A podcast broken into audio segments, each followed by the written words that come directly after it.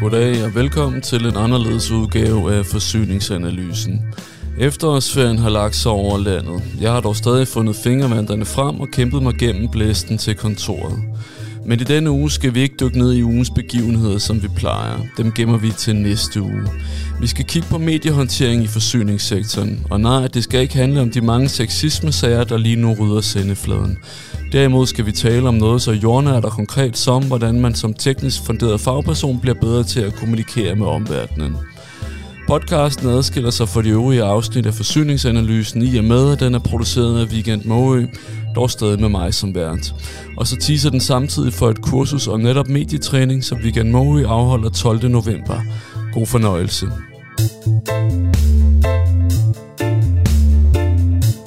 Goddag og velkommen til den første podcast i Weekend Måøs nye vidensunivers. Temaet i dag er kommunikation blandt tekniske fagfolk i pressen – vi oplever, at mange ingeniører, biologer, kemikere og professionelle med andre naturvidenskabelige baggrunde ofte mangler kompetencerne til at blande sig i den offentlige debat. Det betyder, at de trækker følehornene til sig og skyr pressen, hvilket i sidste ende skader kvaliteten af den offentlige samtale. Men det vil vi gerne lave om på hos Weekend Måø, og første skridt på den rejse tager vi den næste halve time. Mit navn er Claus Ulrik Mortensen. Jeg arbejder som rådgiver hos Weekend Måø, men det er ikke mig, I skal høre på i dag. Jeg har nemlig to gæster med i studiet. Henrik Mungsgaard, som driver sin egen kommunikationsvirksomhed Mungsgaard Kommunikation, og så min kollega Jakob Wolf, der ligesom jeg selv arbejder i Weekend Måø. Henrik og Jakob afholder i november måned et heldagskursus, som skal skærpe kommunikationskompetencerne hos det tekniske fagfolk. Og først og fremmest, Henrik, hvad er problemet egentlig? Jamen, jeg synes, vi har et problem, fordi hvis vi ser på nogle af de helt store samfundsmæssige udfordringer, så er det jo øh, altså hele klimakrisen, bæredygtighedskrisen, man kunne udvide også i biodiversitet på, på øh, naturområdet, og det er simpelthen øh, fuldstændig nødvendigt, at vi får input fra dem, der har den tekniske og naturvidenskabelige indsigt. Og det, jeg synes, jeg har set igen og igen og igen, det er, at fordi de som teknikere og med deres faglige uddannelsesmæssige baggrund ikke kender spillet i medierne, så blander de sig ikke. Så bliver det politikere, det bliver interesseorganisationer, det bliver nogle gange berørte borgere, øh, der sætter dagsordenen, og vi får simpelthen ikke de nødvendige input. Det svarer lidt til, at vi havde kørt hele øh, coronadebatten uden, øh, uden sundhedsprofessionelle. Øh, og så der har vi jo set et par eksempler, hvor det hurtigt kan, kan gå skævt, så at sige, synes jeg i hvert fald. Ja, man kan jo sige, øh, at det også øh, i langt hen ad vejen er, er i de her fagfolks, øh, i hvert fald egne organisationers interesse, for det, at de ikke kommer på banen, betyder jo også, at de ikke får deres gode historier ud. De får ikke forklaret, hvordan øh, verden hænger sammen, og det de selv arbejder med. Øh, og det kan også blive sværere for dem selv at øh, ikke at havne i dårlige historier, hvis de ikke overhovedet tør sige noget. Ja, og I har jo skrevet en, øh, en kronik i Altinget, hvor I nævner et par eksempler på, hvor det kan gå galt, når fagfolkene ikke kommer på banen. Og en af, de cases, I havde der, var hele øh, sagen omkring udledning af spildevand her i sommer midt i, i badesæsonen. Og øh, Jakob, hvis du bare lige sådan skulle, skulle sætte ord på, hvad, hvad, hvad er det, der kendetegner øh, den sag, og hvordan er den øh, repræsentativ sådan, for det generelle problem, I, I, især? Ja, jeg tror faktisk, Henrik kender lige præcis den bedre end jeg, men altså overordnet, så er det jo i mine øjne et, et helt klassisk eksempel på, at øh, følelser og politiske budskaber kommer fuldstændig til at overskygge faglighed i en debat. Øh, og hvis man får en overskrift eller lort i Øresund, øh, så kan man hurtigt se for sig, at det ikke særlig lækkert at bade i. Øh, og så så er det en historie, der er meget svær at modarbejde. I det her tilfælde vil jeg så sige, der var faktisk nogen, der forsøgte at være faglige, men det kan så være måden, man gør det på, øh, og tidspunktet og alt muligt andet, som vi kan, man kan arbejde med, som kan gøre, at man kan komme, udkomme langt bedre og forsøge at, at lave et bedre billede af, hvad det egentlig er, man taler om. Ja, Henrik, hvis vi lige skruer tiden bare lige et par måneder tilbage, altså kan du bare lige til, til, til de her lytterne, der, der ikke lige måske har den sådan helt frisk på, på, på nettet, der er sket, det går stærkt lige nu, der er mange historier, og i, i, pressen. Hvad var det for en, hvad var det for en historie, vi, Jamen vi det, taler der, om det, her? der, det der jo øh, skete var, at på grund af et byggeri øh, var man nødt til, og øh, som jeg har forstået det, at lukke en øh, kloakledning. Øh, altså det var Hofer nødt til, og derfor ville man lave den her udledning af øh, spildevand, der alene var mekanisk renset i Øresund. Øh, og det var det, som så udløste, udløste en shitstorm, som jo her kan man sige, udtrykket virkelig passer. øh, og øh, jeg synes jo heller ikke selv, at det lyder specielt lækkert. Øh, og på den måde kan jeg jo sådan set sagtens forstå dem, som starter med at protestere. Det, der bare er problemet er, at jeg synes jo, man er nødt til at få nogle vurderinger af, hvad er det for vandmiljømæssige, hvad er det for sundhedsmæssige konsekvenser. Og den dimension blev nærmest ikke, jo, altså Hofer prøvede med en kur af at svare på det, men den blev hurtigt glemt i debatten, og det blev hurtigt til et spørgsmål om, at man på tv kunne gå ud og høre nogle... Øh, nogle bade, øh, nogle badende, der sagde, uha, vi vil ikke have det derude, og det lugter og så videre. Øh, og det handler netop om, om det der med, at vi er nødt til at gå ind og basere, hvad vi gør, synes jeg, på fakta, øh, mere end på følelser. Og fordi vi har så store udfordringer i hele omstillingen, hele den grønne omstilling, er vi nødt til at gøre det. Øh, fordi vi er nødt til at se på, hvad er det, der giver effekt? Hvad er det, der vi får mest miljø? Hvad er det, vi får mest bæredygtighed for pengene?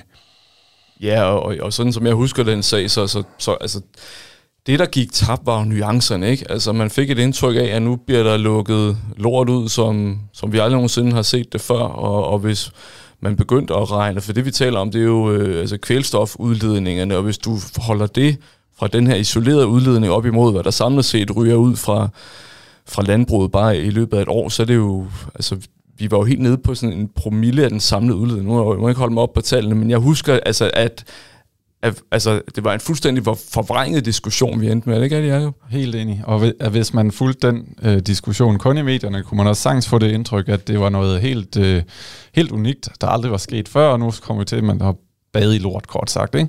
Mm. Øhm, men sagen er jo, at vi faktisk rimelig jævnligt øh, har noget overskyld i forbindelse med ekstremregn, hvor der også bliver udledt spildevand øh, til vandmiljøet. Og det, øh, ja, det er noget, der sker øh, måske nogle gange om året, øh, og det er ikke noget, der får nogen til at hæve øjenbryn eller, øh, eller store overskrifter frem, og det kunne det sådan set lige så godt være, hvis det var det her, der var kriteriet for, hvornår man skulle lave et ramaskrig. Og, og der siger I så, at fordi at de fagfolk, der kunne have kvalificeret den debat, ikke nødvendigvis er klædt godt nok på, så holder de sig tilbage, og det ender så med, at vi ender med at, at, at, at, at træffe nogle forkerte valg som samfund, altså sådan suboptimale valg, eller, eller altså hvad, hvad, ja, igen som jeg startede med at sige, hvad, hvad, hvad altså problemet i sidste ende er, er så hvad? Jamen, for mig ser det i hvert fald ingen tvivl om, at øh, det man kunne kalde en folkestemning, som ofte bliver rejst med både øh, altså egentlige medier sociale medier, øh, det påvirker politikerne, og nogle gange påvirker det altså på en måde, hvor det ikke nødvendigvis er hensigtsmæssigt. Øh, hvor man ikke nødvendigvis, så at sige, lige har den der coolness og siger, hvad er det, der er det vigtigste? Altså hvis jeg skulle tage et andet eksempel, som, som jeg godt kan lide, så kunne man tage hele diskussionen om plastik. Øh, jeg har set eksempler og læst eksempler i medierne på, jeg tror det var en journalist, der havde sat sig for mål at undgå øh, fødevarer pakket ind i plastik. Øh, omvendt, når jeg taler med bekendte, som faktisk arbejder med det her område, som faktisk ved noget om det her område, så er en af pointerne, at fødevarer pakket ind i plastik faktisk bidrager til bæredygtigheden, fordi det er med til, at der er nogle ting, der holder sig længere, madspildet bliver mindre, og dermed bliver øh, belastningen, øh, miljøbelastningen og CO2-belastningen også mindre. Det betyder ikke, at der ikke er problemer med plastik, men det betyder bare, at vi skal prøve at komme væk fra de der, altså undersøge tingene ordentligt, og, og, og komme væk fra de helt følelsesladede ladede argumenter. Mm. Øh, og jeg er ikke sikker på, at alle politikere er, er, det tror jeg, de siger, de gerne vil, men, men de reagerer også meget hurtigt på folkestemninger. Ja, og så, så, så vi har ligesom altså på, på den høje hest, kan du sige, ikke? Altså, at, at, at når vi taler om det her, så er det fordi, vi også vurderer, at der er et, øh, altså, øh, nogle samfundsmæssige øh, implikationer af det her, som er uønsket. Men der er vel også for, for faggrupperne, altså der, må, der er vel også for dem at se nogle, de har vel også noget at vinde på at, at kunne komme stærkere ind i debatten, eller hvad skulle man jo mene, men, men altså, hvad, hvad, hvad er din vurdering af det, Jacob? Altså, er, det, er de de her menneskers interesser og, og, og komme ind i debatten. Øh, øh hvordan, op, hvordan oplever du det? Ja, jamen det, det synes jeg 100% det er. Og øh, jeg kan godt forstå, at man nogle gange kan være, være øh, intimideret i forhold til at skulle det. Altså lige præcis det der Øresunds eksempel, øh, der er det jo nogle gange svært også at kæmpe imod et eller andet øh, billede, der er blevet skabt i folks baghoveder og en folkestemning. Øh, men altså rigtig ofte, så vil det være muligt øh, at, at komme på banen som fagfolk og øh, antage en ekspertrolle, der både er godt for øh, jamen for den generelle oplysning for, øh, blandt befolkningen, kan man sige, men også er rigtig godt øh, for en selv øh, og ens virksomhed i forhold til branding, og man kommer ud med de gode historier, man har, og man øh, bidrager med oplysning og gode råd. Altså, jeg har selv ofte været øh, vidne til myndigheder, der ikke rigtig havde lyst til at komme ud med nogle anbefalinger, selvom de havde øh, viden til det, øh, af frygt for at blive opfattet som den løftede pegefinger, eller at nogen kunne, øh, kunne mene, at noget var skidt. Ja, ja og nu er du synes, at du har været vidne til myndigheder. Altså, kunne man meget interessant bare lige at, at høre jeres respektive baggrund i forhold til at, og, og, og arbejde med det her. Altså, hvad, kan du bare lige sådan tage en, en kort beskrivelse af din sådan faglige rejse, og måske også sådan krydre med et eksempel eller to på, hvad det er, du har mødt undervejs øh, af ting, hvor du tænker, at det vil kunne gøres bedre til både den enkelte, men også til helhedens øh, bedste? Ja, jamen, øh, jeg, jeg er øh, klassisk uddannet journalist fra Journalisthøjskolen og har arbejdet på DR og på Ritzau's bureau som nyhedsjournalist, øh, men det meste af min karriere har faktisk selv arbejdet i offentlige myndigheder. Jeg har brugt en del år i Miljøstyrelsen og i Miljø- og Fødevareministeriet. Øhm, og jeg vil sige, både på den ene og den anden side af bordet, om man vil, øhm, har jeg været vidne til, Øh, at man øh, som teknisk øh, faglig person øh, og som myndighed har været meget tilbageholdende. Som journalist kan jeg ved, at det kan være enormt frustrerende øh, at prøve at øh, få øh, fat i noget fakta eller nogle udtalelser, hvis, øh, hvis man har at gøre med nogen, som er meget bange for at komme på banen. Øhm, og øh, jeg har også selv været med til at øh, i, da jeg var i styrelsen øh, og det mange, og ligesom forsøge at skubbe på for, øh, at, at man dog må komme ud og sige noget og mene noget, fordi vi har faktisk fagligheden til det, og, øh, og, og folk øh, kan få gavn af det, vi har at sige. Øhm, man kan også øh, som i, øh, i en organisation øh, prøve at, at se de gode historier, man faktisk ligger ind med. Ofte øh, har været min oplevelse, at man, man har nogle, nogle rigtig fede ting at komme ud med, som man måske bare ikke lige lægger mærke til. Jeg kan selv huske en gang, hvor jeg øh, fik fingrene i sådan en øh, rapport om øh, solcreme, brug af solcreme, mm. øh, hvor man havde undersøgt, øh, hvor meget solcreme smører man egentlig på sig, og rapporten handlede sådan om, hvor mange milligram kom der i hånden, og hvad det dækkede af kroppen og sådan noget. Men når man så kravede ned, sig ned i det, så var der, øh, så var der faktisk øh, noget meget spændende, synes jeg. Jeg fandt ud af, at man, vi, når vi smører os øh, på sol, solcreme på kroppen om sommeren, øh, så får vi i gennemsnit, hvad der svarer til en faktor 2,7 på kroppen. Også selvom vi smører os ind i en faktor 30 eller en faktor 20, eller hvad det nu måtte være. Og det er simpelthen ja. fordi, vi ikke bruger nok solcreme. Altså vi skal smøre mere af det på, for at få den beskyttelse, som der står på pakken. Og det er langt de fleste ikke klar over, vel? Og det synes jeg var super spændende historie, der gemte sig i den der rapport. Og det blev også en fin historie for os, da vi fik øh, skrevet den og udkom med den rigtigt. For det er jo bare godt for forbrugerstof. Altså det er jo øh, nyttig viden for enhver, om man så øh, er børnefamilie eller øh, har ligget i solen i mange år. Øhm, og det tror jeg, det er en af, af, af den slags ting, som jeg vil i hvert fald øh, slå på trum for, at man skal udnytte al den øh, nyttige og gode viden, man har i sin organisation til at, at komme ud og leve og skabe den værdi, som den faktisk kan, kan have. Og det vil også være værdifuldt for en selv, øh, ens eget personlige brand, om man vil, og i hvert fald ens organisation også. Mm. Ja, Henrik, du er også øh, på den måde rundet af, af journalistikken. Man har jo så haft nogle, nogle afstikker blandet over i, i nogle af de her ingeniørvirksomheder, som, som ja, som, som, som jeg ansætter, altså har nogle af de her folk øh, siddende, som, som, øh, som vi vurderer ligesom altså kunne, kunne øh, med, med, med sparring kunne, kunne stå endnu stærkere i debatten. Kan du lige kan du sådan sætte et par ord på, hvad, dels hvor, hvad det er, du har lavet din baggrund for at, at arbejde med kommunikationstræning nu, og også nogle eksempler på, hvad, hvad, hvad du har set undervejs? Jamen altså, ligesom Jakob, øh, vi skal lidt længere tilbage, vi faktisk skal tilbage i et helt andet tusind, øh, har jeg også en eksamen fra Journalisthøjskolen, dengang der kun var den klassiske journalistuddannelse, men øh, så har jeg i sådan cirka 10-15 år øh, arbejdet med kommunikation, og har blandt andet været kommunikationschef i NIAS, et af vores store ingeniørvirksomheder, som arbejder rigtig meget med vand og miljø og forsyning.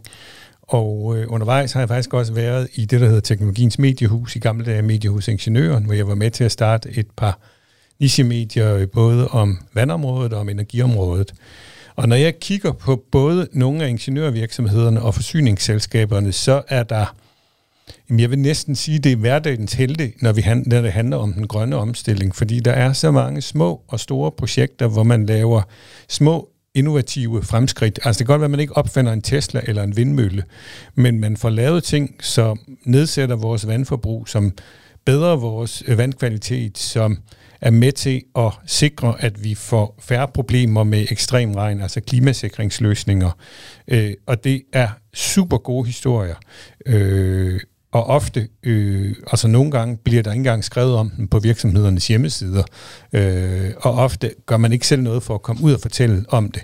Øh, og det synes jeg er synd, fordi jeg synes, at, at øh, der er et engagement, der er en der er masser, man leverer på, så at sige. Øh, altså, hvis jeg skulle nævne et eksempel, jeg kan huske, jeg var ude på, øh, på Frederiksberg, hvor en, øh, en ung ansat, jeg kan ikke engang huske, jeg tror, han var, øh, hvad hedder det, øh, ikke gartner, men, men sådan, øh, altså, øh, hvad hedder det, arkitekt på det der område, og han har opfundet sin egen øh, flise, som kunne øh, opbevare vandet, og ja. så sådan, så du simpelthen fortogene kunne suge noget mere vand. Øh, og det er sådan en lille praktisk ting, som faktisk kan gøre en forskel, øh, når man sætter det i brug rigtig mange steder. Og det er jo alt fra det fysiske til kemi til øh, jamen hele spændet. Der er der teknikere, der, der kan en masse ting. Når du så siger, at, at man eksempelvis i, i ingeniørvirksomheder sidder med virkelig interessante projekter, virkelig interessante, og måske også i nogle tilfælde unik viden, som dine kolleger, der har udviklet sin egen flise, er det så øh, er det en, en ydmyghed? Er det en, øh, en presseskyhed? En, eller, eller simpelthen bare et manglende blik for, at det overhovedet er, er relevant? Altså, er, er det fordi, man sidder med skyklapperne så langt nede i sit arbejde, at man ligesom glemmer, at det måske også er meget smart lige at fortælle lidt om, hvad man laver. Hvad er det, der gør, at, at, at sådan noget viden ligesom ikke automatisk bliver delt? Fordi hvis jeg får en god idé eller gør et eller andet, så tænker jeg jo straks, mm. det skal hele verden jo vide, fordi det er, så, det kan, så kan vi tjene penge på det, ikke? Altså det er ligesom sådan en helt naturlig ting, ikke? Men, men det er det så ikke for alle, eller, eller hvordan? Jeg tror, det Jakob har fat i, at hvis man sidder i det offentlige, vil der ofte være sådan en vis frygt for at komme til at være politisk, og man er lidt bange for at gå ud og mene for meget. Også selvom at det, man måske i virkeligheden mener, er ren og skær, hvad kan man sige, nøgtern faglighed. Og det samme gælder, tror jeg, også i altså forsyningsselskaber. Det gælder også i nogle af, de rådgivningsingeniører, at, hvor man jo også har kunder, man er forsigtig, man er usikker på, Øh, altså man har sådan en fordom om, hvis du først har en journalist, så øh, bliver det sådan breaking news, skandale. Øh, altså der er en enorm usikkerhed, øh, fordi man er inde på en bane øh, med et spil, som man ikke kender. Øh, og derfor er det nemmere at lade være. Og så har man jo så i øvrigt også travlt i dagligdagen. Det kan, og det kan også være øh, en, en manglende indsigt i, hvad der simpelthen udgør en god historie, eller Altså man, man tænker slet ikke over, at hov, det her øh, information kunne faktisk være nyttigt for rigtig mange mennesker. Øhm, det synes jeg, jeg har oplevet i hvert fald nogle gange. Og så øhm, er det rigtigt, som Henrik siger, altså man, man savner også en indsigt og en erfaring i, hvordan er det egentlig medierne de fungerer. Og det kan hurtigt øh, give, give sig, øh, altså betyder, at man så kommer til at holde sig lidt tilbage, måske fordi øh, man ikke har oplevet det så mange gange før.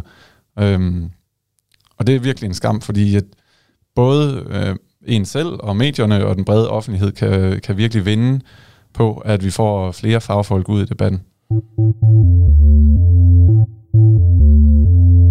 Godt.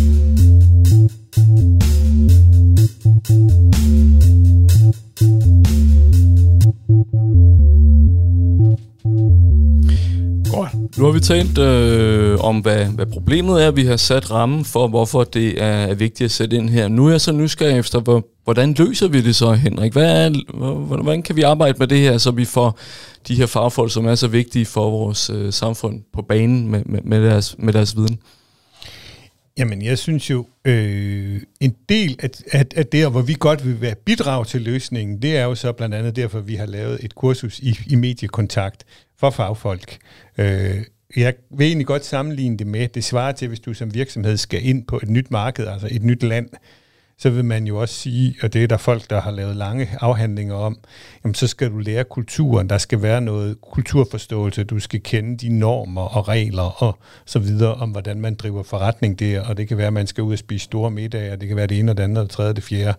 Altså, altså bare at lave forretning med andre skandinaviske lande, vil folk sige, der er nogle forskellige normer, når du arbejder forskellige steder. Og i virkeligheden skal man jo Altså, der handler det jo om, at, at dem, der kommer med den tekniske baggrund, skal forstå, hvad, hvad, fordi når de er i medierne, så foregår det altså på mediernes betingelser. Øh, I hvert fald en, en meget stor opgave at lave hele den måde, vores medier fungerer om. Så hvis man forstår det, man forstår reglerne, når man forstår spillet, så vil man også kunne opnå meget mere. Ja, jamen jeg, jeg er helt enig, og, og meget af det handler om, tror jeg, simpelthen at, at øve sig øh, og få taget de, øh, de første skridt. Og man behøver jo ikke at, øh, at have en sag om øh, spildevand i Øresund for at komme i medierne. Man kan jo øh, starte med at kigge sig omkring i sin egen organisation, se om man kan finde en god historie, og tænke over, om det, man arbejder med, kunne have nogen værdi for andre øh, uden for ens organisation, og hvordan får man det så kommunikeret. Øhm, som medie, hvis jeg nu tager min øh, gamle journalisthat på og sætter mig ud på et medie, så vil man jo altid være tilbøjelig til at, og synes, at det er super fedt at få øh, gjort, serveret gjort og, og blive gjort opmærksom på en historie, øhm, som har noget fagligt indhold i sig, og som øh, ikke nødvendigvis kommer til en øh, af en eller anden kommersiel interesse, øh, men bare en spændende vinkel, noget interessant information, som alle de andre medier ikke lige ligger inde med på forhånd. Øh, og som journalist har man også ofte brug for hjælp fra fagfolk til at forklare en, hvordan landet ligger i en eller anden øh, sag, man skal dække. Øh, og der kan man altså også som, øh, som faglig øh, øh, tekniker type fagperson øh, være en stor hjælp øh, for journalister og bidrage til at gøre medierne bedre, og også på den måde være med til at opbygge et tillidsforhold øh, mellem sig selv og, og forskellige journalister. Ja, nu nævnte du dit solcreme eksempel før, men, men kan du give et, et andet eksempel på, hvordan du har, og du behøver jo ikke, altså så sætte navn på, men, men, men altså en, en, en kollega, du har haft, øh, eller en kunde, du har haft øh, som, som, som rådgiver, hvor, hvor du har set, at vedkommende har, har flyttet sig, altså øh, på baggrund af at få øh, den her viden, som, som, ja, som, som du ligger inde med, og, og den træning. Hvordan, hvordan det så kan rykke, altså kan du, kan du sådan beskrive, hvordan, hvordan man ser det? Øh, jeg har selv øh, gennem tiden været med til at, at medietræne øh, forskellige fagfolk, øh, og det har været helt tydeligt, når altså, det, det er super fedt at få sådan et forløb, hvor man, hvor man står sammen og øh, måske har kamera på, eller en mikrofon i hvert fald, øh, og så kan, kan øve sig i, øh, hvordan foregår det lige, når, øh, når man skal gennemføre et interview. Mange har jo ikke prøvet at befinde sig i medierne, ligesom jeg har for eksempel ikke prøvet øh, at være øh, en del af en podcast før. Så for mig så er det her en, en spændende oplevelse. Ja. Øhm, og når man bare får de der første kilometer i benene og erfaringer under frakken, så, så er det som om skuldrene de lige falder lidt. Og, og når man ser sig selv på kamera sammen med nogle kolleger eller nogle andre, og kan snakke om det og også kan grine af det, øhm, så, så er det super nyttigt i forhold til øh, den ro, man har i maven, og hvordan man øh, så skal jeg agere den, den dag, man så øh, selv vil ud og pushe en historie, eller måske bliver ringet op af en journalist for første gang og skal udtale sig. Ja, og, og Henrik, så sidder man, lad os nu sige, man, man sidder der på sin cykel, eller derhjemme, eller i haven, eller hvor man nu befinder sig, og hører den her podcast og tænker, det kunne da egentlig være meget interessant at blive lidt klogere på det her. Så møder man op øh, på jeres kursus den 12. november, og hvad er det så rent faktisk, man skal lave? Kan du, kan du sige lidt om, hvad er det, der konkret kommer til at foregå på sådan et kursus? Jamen, vi kommer til at snakke med folk om, øh, hvad en god historie i journalist med journalistbriller er, øh, og hvordan, hvis man nu sidder ude i sit forsyningsselskab eller sin kommune og siger, way, vi har det her projekt, det synes vi godt nok er en god historie. Hvordan får man den så afsat til medierne? Øh, det er der, vi starter. Øh, og så øh, kommer vi til at have rigtig mange øvelser, øh, rigtig meget bygge på de erfaringer, der er blandt deltagerne. Der vil være mange, som har prøvet, har haft kontakter med journalister, øh, så vi inddrager deres erfaringer, og vi laver nogle, vi laver nogle øvelser, hvor det er learning by doing. Øh, vi kan også kalde det learning by fooling. Øh, og det bliver som regel relativt sjovt, men øh, min erfaring er, at jeg har prøvet at lave det samme kursus før, og det er, at det, de tingene sidder lidt bedre fast. Det er meget sådan, det er ikke særlig højteoretisk, det er meget nogle håndgribelige praktiske værktøjer, man kan tage med sig derfra. Og det er det der med, hvordan sælger du din historie, interviewsituationen, hvordan er den, øh, hvordan agerer du i den. Øh, vi kommer også til at kigge på, hvis man har sådan det, det vi kalder krisekommunikation. Ja, i forhold til, til den del med at, at sælge sin historie, øh, så nogle, nogle af dem, vi taler om her, ikke? Altså, det er jo også folk, der måske har sådan en naturlig ydmyghed, eller har en eller anden hvad ved jeg, hvis du uddannet dig til kloakingeniør, så har du måske hørt på så mange, øh, formentlig hørt på så mange øh, vidigheder og halvsjove kommentarer gennem dit arbejdsliv, at du måske er, er lidt vant til at tænke, altså, eller min, min egen far har arbejdet hele sit, øh, hele sit arbejdsliv i en øh, teknisk forvaltning i kommunen, og, øh, og det har også, det, der blev også joket meget, men åh, det der kommunen, og sidde og lave noget mm. med nogle kloakker og sådan noget. Så man, man ender måske et sted, hvor man tænker, nå ja, jo, det der, jeg synes, det er spændende, men der er nok ikke andre end mig, der synes, det er spændende. Men kan du sige lidt omkring, omkring, altså, når, hvad er efterspørgselen i, i medierne på, på de historier her? Altså, er den, er den i virkeligheden større, end man måske skulle tro, end at de her folk tænker? Altså, hvordan, hvordan oplever du det? Jamen, det kommer meget an på, hvordan man griber det an, fordi hvis du begynder at, og hvis du i starten taler meget, meget nørdet om, hvordan du skal dimensionere kloakrørene, så vil det nok blive opfattet som, øh, at behovet for, i hvert fald de brede medier, for at skrive om det, vil være relativt lille. Hvis du begynder at snakke om, hvordan dimensioneringen og fornyelsen af vores kloakker er en, et fuldstændig centralt element i forhold til klimatilpasning, så vi kan undgå at få vand i vores kældre. Øh, du kan også sige, at vedligeholdelsen af vores kloakker er i en del byer også ret essentielt for at undgå rotteplager. Og der er jeg sikker på, at hvis du snakker om vand i kældrene og rotteplager, så vil også de almindelige brede medier være ret interesserede. Så det handler om at så at sige skære lidt er metoden væk og komme, være hurtigere til at sige, hvad er det, det her det handler om i sin konsekvens. Øh, og der er, øh, der er kommunale kloakingeniører, der har de rigtig mange spændende historier. øh, det kræver bare, at man dykker lidt ned i det, og det kræver, at de selv bliver bedre til at komme til at, for, at forklare, hvorfor er det her vigtigt.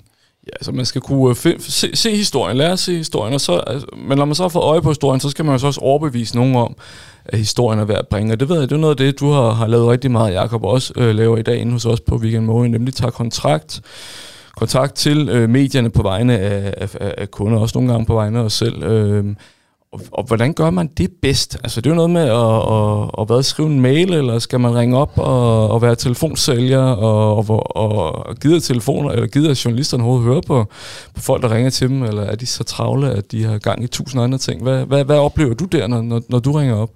Ja, altså først vil jeg måske lige sige, at vores kursus er, er meget mere end at lære at pitche en historie.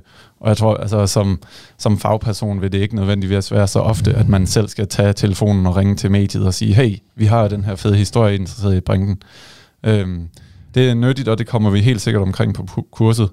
Øhm, men det er også rigtig meget det der, hvad, hvad gør du lige, når du er i din dialog med journalisten, i selve interviewet, øh, eller hvordan kan du øh, fungere som en god baggrundskilde, eller hvad det nu måtte være, og, og hvordan kan du udnytte de indsigter, vi, vi kan give om medieverdenen. Men altså, når det kommer til selve det og, og øh, at sælge en god historie, øh, så er det heller ikke, altså det, jeg, det kan man hurtigt afmystificere, det er ikke rocket science, og det er ikke øh, nogen øh, glupske nyhedsmonstre, der sidder i den anden ende af telefonen.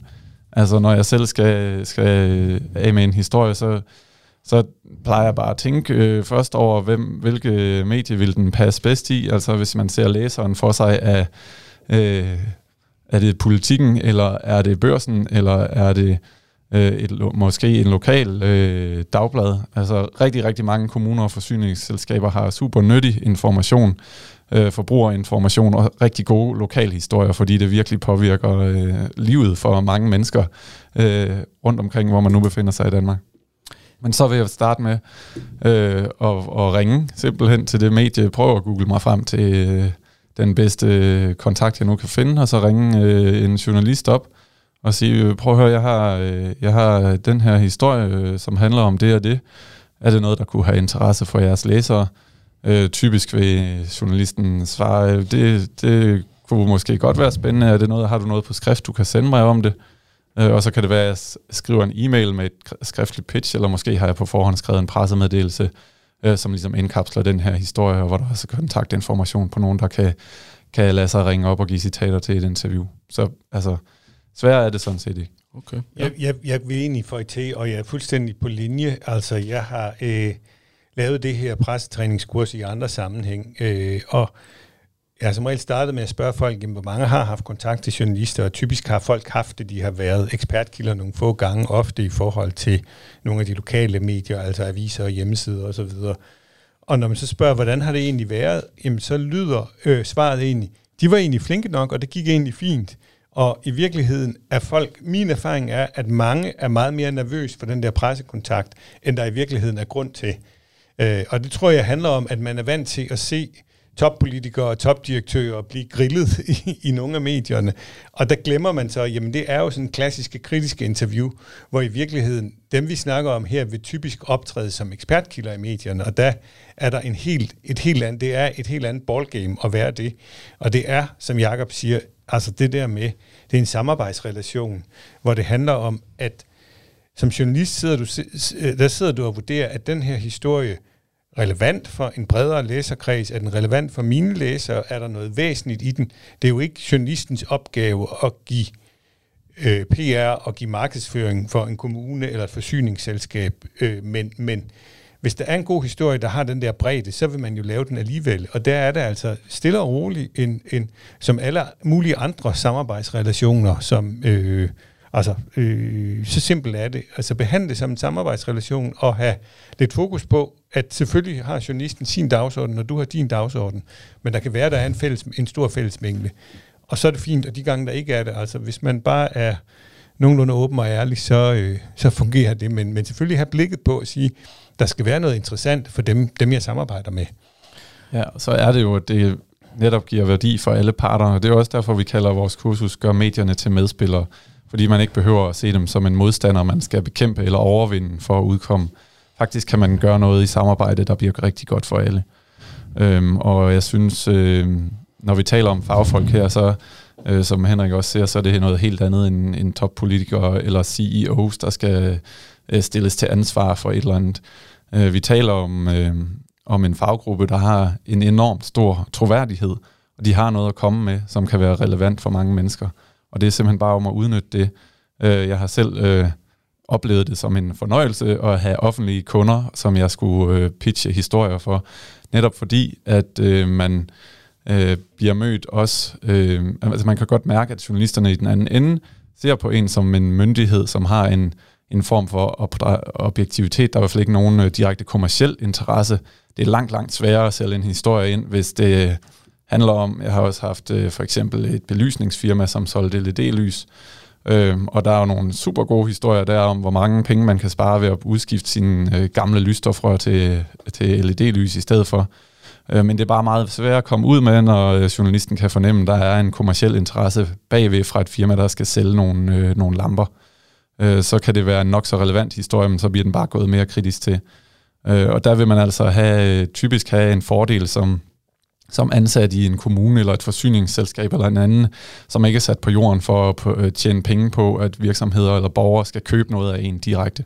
Mm, yeah. det, det er jeg helt enig i. Men samtidig vil jeg jo så også sige, at man skal også være bevidst om, at hvis du er kommune eller forsyningsselskab, altså hvis du som forsyningsselskab er sådan, øh, nu overdriver jeg lidt og siger, har gravet det halve byen op, eller i hvert fald gravet op nogle steder, at det at komme i medierne at få forklaret, hvorfor er det, vi graver. Det kan være, at man skal have lagt nye fjernvarmerør, det kan være, at der skal laves øh, ny el eller et eller andet, og det kan faktisk være, at man er med til at lave en mere bæredygtig forsyning.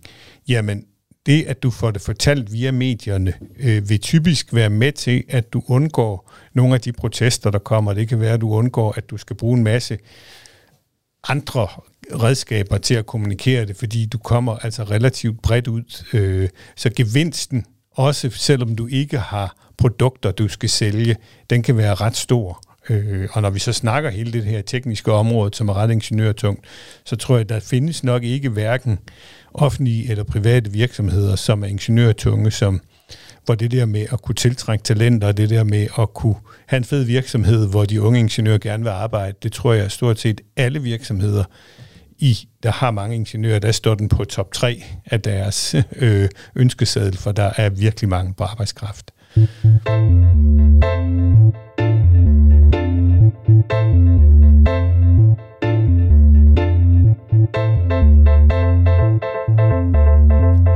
Godt. Og øh, vi skal så småt til at slutte nu her. Øh, jeg kunne godt tænke mig lige at, at spørge dig, Henrik, så, så nu har vi fået et indtryk af, hvad, hvad problemet er, og også hvad der kommer til at foregå på kurset, men bare lige så for at, at måske skære det, skære det en ekstra gang ud, øh, så det fremstår helt tydeligt. Så, så efter det her heldagskursus, hvad kan, hvad kan man så forvente som, øh, ja, som, som kursist og, og, og kunne tage som med sig hjem af konkrete øh, værktøjer? Jamen først og fremmest tror jeg, at man kan tage med, at man har lidt mere ro i maven, øh, og så har man nogle konkrete værktøjer til både at vurdere, øh, hvad er der en god historie, hvordan kontakter jeg medierne, og hvordan hele interagerer jeg med medierne, også når de selv ringer. Øh, der har man simpelthen sådan en basis værktøjskasse, så man ved, hvornår man skal tage saven, hvornår man skal tage hammeren, hvornår man skal tage skruetrækkeren, så at sige. Ja, og, og meget af det her handler jo også om øh, og lige kommer over den tærskel, som det godt kan være, øh, når man ikke er særlig erfaren i, i mediekontakten. Og, og det kursus vil jo bare give en øh, en hel masse gratis øh, erfaring øh, uden risiko, kan man sige. Altså, vi, vi, øh, vi fortæller ikke noget videre, øh, som vi står og gør nu her om os selv, øh, og man kan dumme sig lige så tosset, man vil. Og det, der, det er jo det, man bliver klogest af øh, i sidste ende. Øh, men ja, som Henrik siger, vil det helt øh, af sig selv komme hundredvis af konkrete tips ops, øh, op i, i løbet af sådan en dag. Yes. Jamen, øh, ja, altså har I noget, I vil, vil, vil tilføje øh, i forhold til, til kurset, emnet her, inden vi, inden vi øh, ja, øh, lukker ned for, for den her gang? Ja, jeg har måske et enkelt øh, konkret tip, øh, som jeg kan dele ud på forhånd her. Jeg kom bare lige i tanke om en gang, øh, hvor jeg arbejdede øh, med en historie om luftforurening og måling af luftforurening, hvor man øh, ville flytte en, en målestation til luftforurening længere væk fra vejen. Øhm, og det blev udlagt som et forsøg på sådan ligesom at kunstigt sænke luftforureningen, for så ville den ikke måle så meget forurening. Det blev udnyttet politisk, og den arbejdsplads, jeg, øh, jeg var på, blev kritiseret for det. Øh, og baggrunden for det var øh, ret uskyldig, nemlig den, at man havde, øh, havde fra kommunal side havde man inddraget en busbane, hvor der kun havde kørt busser før, og det betyder, at, at hele trafikken havde bevæget sig 5 meter, eller hvad det nu er, øh, tættere på den her målstation. Og så var, så var må, øh, luftforureningen jo pludselig røget i vejret til synligheden, man forstod ikke rigtig hvorfor. Mm. Øh, men det viste sig så altså at være, fordi den her busbane var det inddraget, så ville man gerne flytte målestationen øh, tilsvarende længere væk, sådan at man kunne øh, udligne den der forskel og, øh, og få nogle målinger, som man kunne sammenligne øh, over tid, uden at øh, skulle til at regne om hver gang. Ikke? Ja. Øhm, og det blev altså grebet politisk og ført til øh, øh, store overskrifter i politikken blandt andet, og kritik. Og der, der vil jeg sige, altså tippet her vil være, når man, når man gør sådan noget, der kan være potentielt kan misforstås eller udlægges, som om, at man er ude at skade miljøet, eller hvad man nu vil, øh, så kom ud på forhånd og fortæl historien om, hvad det er, man gør, og hvorfor man gør det, øh, så man ligesom, så alle forstår, hvordan det giver mening, og så får man den der første fortolkningsret. Øh, det er meget sværere at komme igen, når nogen først har udlagt en som en fusker og, og har det der at være. Altså man kan jo få til at sige, hvis man, hvis man får bragt sig i den der position, hvor man er fast kilde for medierne, og en medierne snakker med, så er man så at sige også med til at sætte bagtæppet for, hvad for nogle nyheder. Ikke bare, ikke bare hvordan de bliver skrevet, men også hvor, hvilke nyheder, der bliver skrevet, og hvilke, der ikke bliver skrevet. Øh, og det synes jeg faktisk, at det din historie viser, Jacob, at, at øh, man kan påvirke øh, det billede der. Det, igen, det er en god dialog. Man kan jo ikke, det er jo ikke, det er jo ikke en faktisk kritisk historie, man kan afværge, men det er, at man kan være med til og sørge for noget, der måske er lidt søvdu, ikke bliver skrevet. Godt. Og mange tak for jeres øh, deltagelse. Du har lyttet til den første podcast i Vegan Måøs nye vidensunivers. Vi håber, at du er blevet klogere på, hvordan du kan styre udenom de typiske kommunikationsfælder, som Henrik og Jakob beskriver. Og hvis du vil blive endnu skarpere til at håndtere kommunikationsspørgsmål, kan du gå ind på Vegan Måøs hjemmeside og læse mere om kurset. Vi afholder det første kursus 12. november hos Weekend Måø tæt ved Nørreport. Ja, det bliver rigtig sjovt, og det bliver lærerigt, det kan jeg godt love. Og du kan også finde mere information om kurset ved at kigge i show notesene, som er tilknyttet den her podcast. Ha' en god dag.